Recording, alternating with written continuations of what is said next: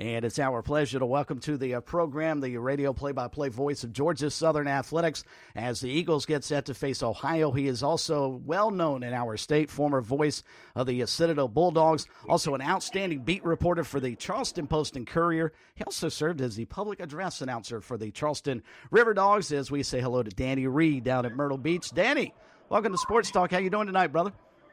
Chris, I don't like being here and you not being here. This is weird. You're further east than I am, and that's a rarity. Normally, I get to the furthest east.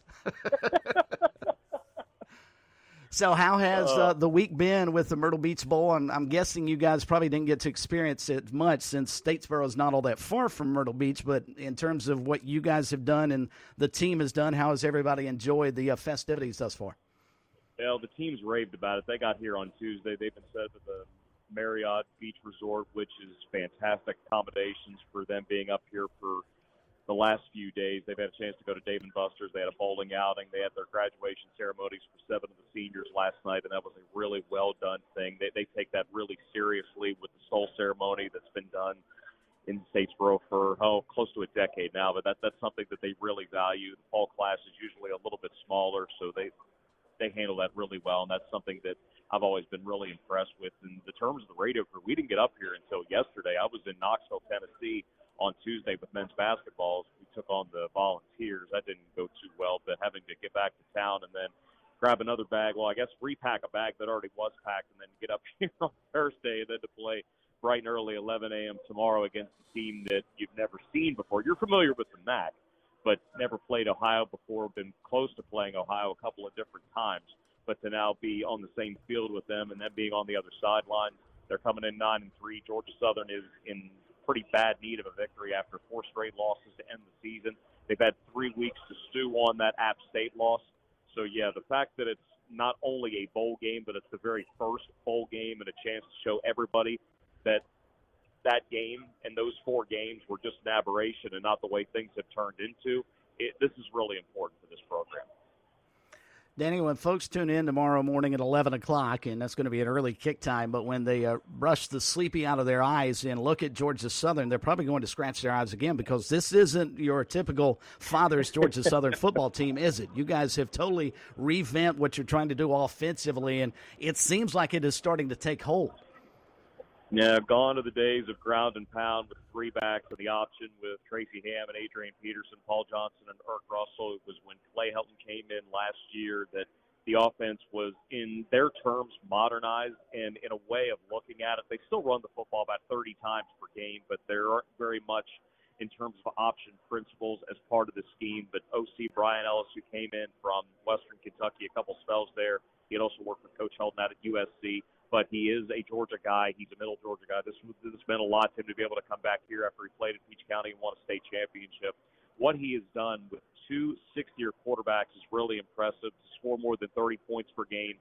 Wide receiver Khaleb Hood owns just about every major receiving record that Georgia Southern has. Now, I know you're thinking, well, you got to put that in the proper context because there was a whole lot of passing over the first 40 years. But for the person that Caleb is, you value the stats that he has put up that much more because he came to Statesboro when the team was running the option. So when he realized, wait, you mean I'm going to catch the ball maybe 10 times a game as opposed to 10 times a season? Okay, I'm all on board for that. He had 87 catches last year.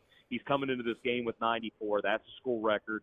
He has a chance to be the first Sun Belt guy, I think, in 11 years that can have 100 catches. He has a shot at a 1,000 yard season.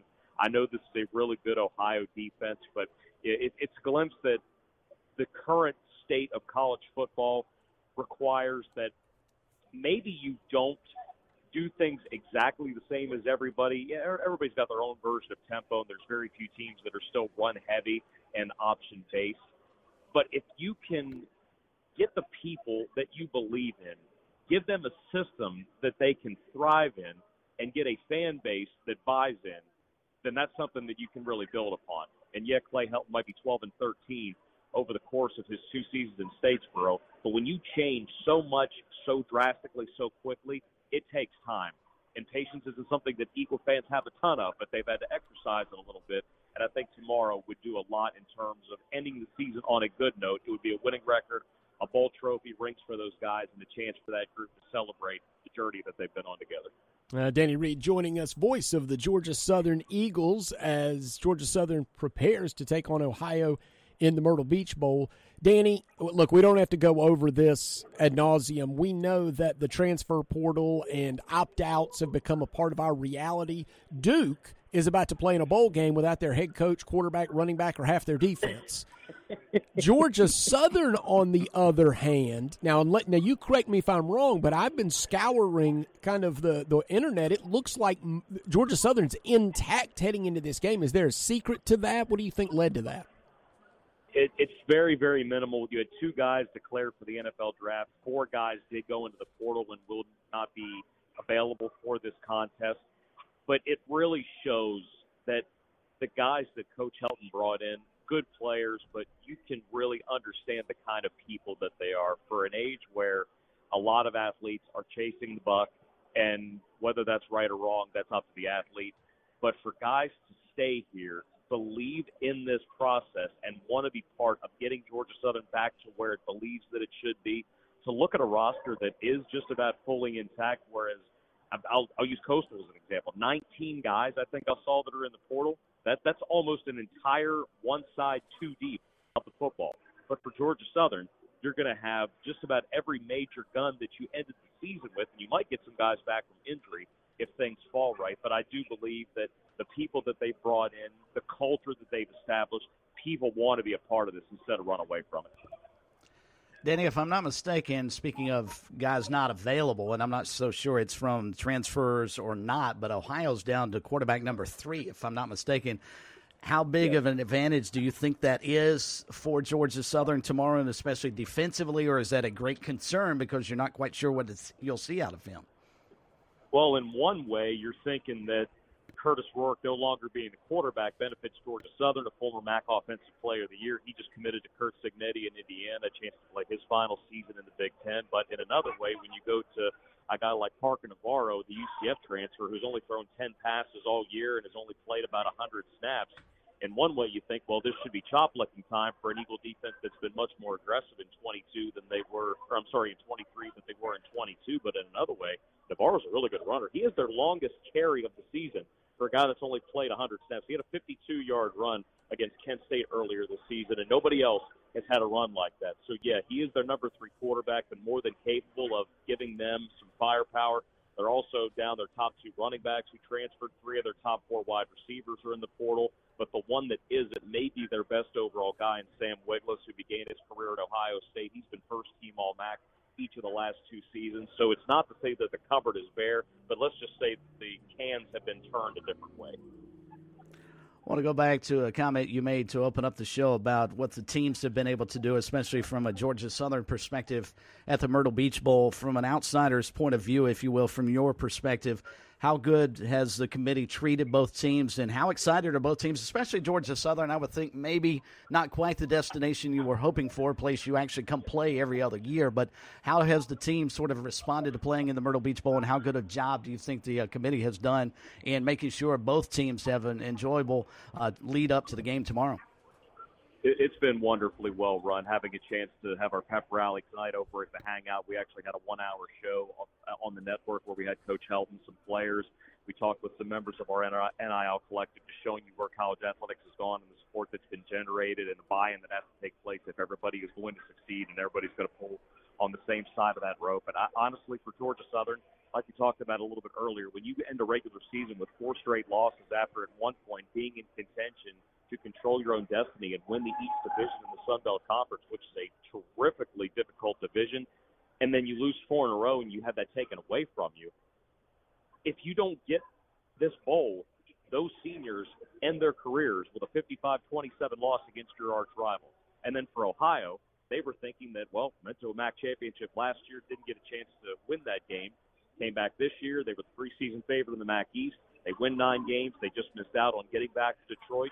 And for them, they're out to prove that a six and six Georgia Southern should be on the same field as, as them, regardless of how many guys are or are not on the roster. So there's some compelling storylines on both sides, and the fact that it's at 11 a.m. means that whoever answers the bell that much earlier should be in position to get this win. Steak, eggs, and grits on pregame for tomorrow morning. You know it, baby. Danny Reed, the voice of Georgia Southern Athletics, kind enough to uh, join us from Myrtle Beach, getting ready for the first bowl game of the 2023 postseason. Myrtle Beach Bowl as Georgia Southern takes on Ohio. Danny, we really appreciate the time. We'll let you get to bed because you got to get up pretty early tomorrow and get to work. And we wish you guys all the best of luck tomorrow against Ohio. Chris, thanks a lot. You guys have a good one. All right, pal. It's Danny Reed, the uh, voice of Georgia Southern Athletics. At 11 o'clock for a football game, local time or not. Smitty, that's early. You got to be ready to go right off the bat at 11 o'clock in the morning. That's that's kind of early. Yeah, brunch special there. But hey, hey, get get uh, get TV, get the spotlight on us here in South Carolina. Anything we can do to get that national spotlight, I'll take it. I'm so Myrtle Beach is such a great destination city. I've look, I've been singing that particular chorus for a long time. I've always believed Myrtle Beach, especially this time of year, is built for it. The hotels are mm-hmm. available in the winter so anytime we get the chance to host any kind of golf tournament or a bowl game or in Myrtle Beach, perhaps a uh, you know kind of a preseason basketball tournament, ideal location. We need to do it more. I would agree. I would agree, and I think they've done a terrific job thus far. And I was wondering if Georgia Southern would be overly excited about being there because they get to play obviously Coastal every other year in Conway. But from Danny's point of view, when you lose four in a row, you can't be too picky and it sounds like those guys are ready to go, and I'm sure Ohio will be as well. 11 o'clock tomorrow morning, the bowl season gets underway. The Coastal Carolina Chanticleer is also going bowling next Saturday in Hawaii. We'll let you hear from their head coach. Coming up next as we roll on here on Sports Talk on a busy Friday.